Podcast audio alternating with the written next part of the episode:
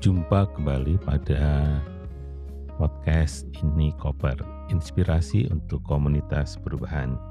Saya Dani Wahyu Menggoro dari Inspirasi Tanpa Batas atau Inspirit. Kali ini saya ingin cerita aja tentang sebuah pertanyaan sebenarnya. Yang menarik, apa sih sebenarnya beda antara tradisional problem solving dan design thinking? Pertanyaan ini memang menarik karena design thinking ditawarkan pada saat problem solving sebagai salah satu keterampilan untuk menyelesaikan masalah itu sebenarnya sangat mainstream ya. Yang menjadi isu sebenarnya adalah kenapa pada saat kita ingin menyelesaikan sebuah masalah sosial terutama sering kali kemudian menimbulkan masalah yang baru. Jadi solusi yang kita tawarkan dan kemudian menjadi sebuah solusi, kadang 2-3 tahun kemudian itu justru menjadi masalah baru. Nah jadi kritik design thinking ya para design thinker ini menyatakan bahwa boleh jadi ada beberapa kelemahan di cara memecahkan masalah dari pendekatan yang tradisional.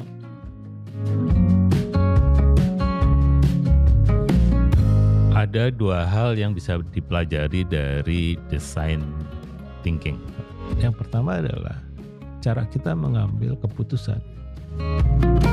Pengalaman saya ikut di dalam pertemuan-pertemuan formal baik organisasi pemerintah maupun organisasi non pemerintah kita sebenarnya pada saat mengambil keputusan ya kalau saya rasa rasakan itu sebenarnya lebih kuat. Itu bukan basisnya data sebenarnya atau informasi yang akurat lebih kuat sebenarnya adalah pada asumsi dan narasi yang kuat pada saat kita ingin mengambil keputusan jadi kadang saya juga merasa aneh pada saat mengambil keputusan itu bisa tanda kutip semacam digiring gitu ya. Ketika ada sebuah asumsi yang kemudian dianggap benar, itu kemudian menjadi landasan cara kita mengambil keputusan.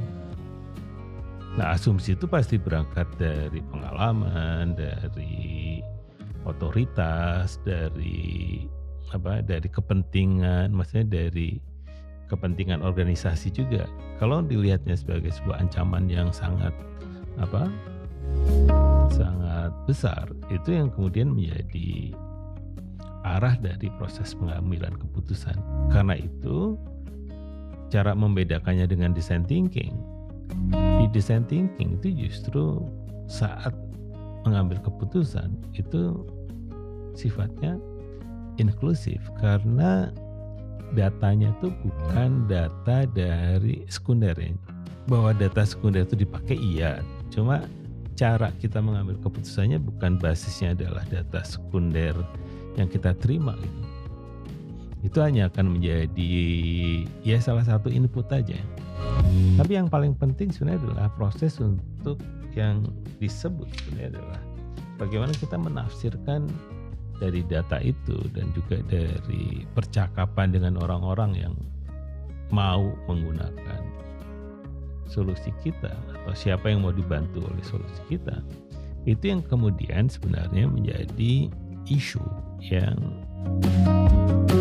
yang kemudian pada saat proses pengambilan keputusan yang satu inklusif, yang kedua basisnya adalah memang dari data yang kita dengar, yang kita rasakan, yang kita lihat dan dan seterusnya bukan berasal dari asumsi-asumsi yang bisa jadi keliru. Jadi problem solving yang yang tradisional ya kadang-kadang bisa memecahkan masalah juga. Cuma bahwa banyak kritik pada saat kita mengambil keputusan di di dalam pendekatan pemecahan masalah itu cara pengambilan keputusannya kadang bukan dari situasi yang nyata gitu. Ya tergantung dari percakapan yang ada di ruang yang mau mengambil keputusan. Pengalaman saya seperti itu. Jadi di sini yang kemudian sangat menarik adalah ketika kita menjadi inklusif dan juga lebih real melihat masalah yang dihadapi oleh oleh komunitas dan sebagainya. Harapannya sebenarnya adalah bahwa pada saat kita mendefinisikan masalah saja itu bisa berbeda. Kita bisa melihat masalah dari tafsir yang lebih segar dibandingkan dengan tafsir pemecahan apa melihat masalah dari cara-cara yang tradisional itu. Jadi misalnya sama-sama miskin itu, sama-sama korban bencana misalnya, tetapi ya kita kalau dari asumsi oh pasti butuh ini, pasti butuh ini, butuh ini, ya boleh jadi ya gitu. Tapi dalam konteks design thinking, apa salahnya sih kita lebih melihat perspektif masalah dari mereka jangan-jangan masalahnya bukan itu gitu sehingga menemukan satu cara melihat masalah yang baru. Nah, ini yang sebenarnya menjadi menarik di tahapan yang pertama. Di tahapan yang lain sebenarnya adalah bicara kolaborasinya gitu.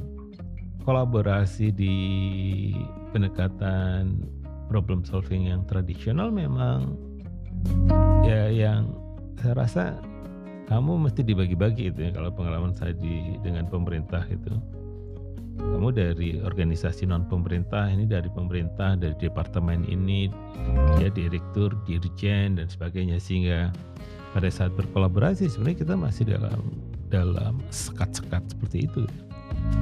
Nah di design thinking harapannya adalah sekat-sekat itu tidak ada. Jadi pada saat berkolaborasi itu harus diruntuhkan dulu kesombongan-kesombongan kelembagaan semacam itu atau posisi semacam itu. Semua hadir sebagai design thinker gitu. Yang harus mengikuti apa? Eh, proses-proses yang lebih demokratik, lebih setara, lebih lebih oke okay gitu. Jadi kira-kira itu ya ada dua hal yang menjadi menarik di dalam cara kita mengaplikasikan design thinking.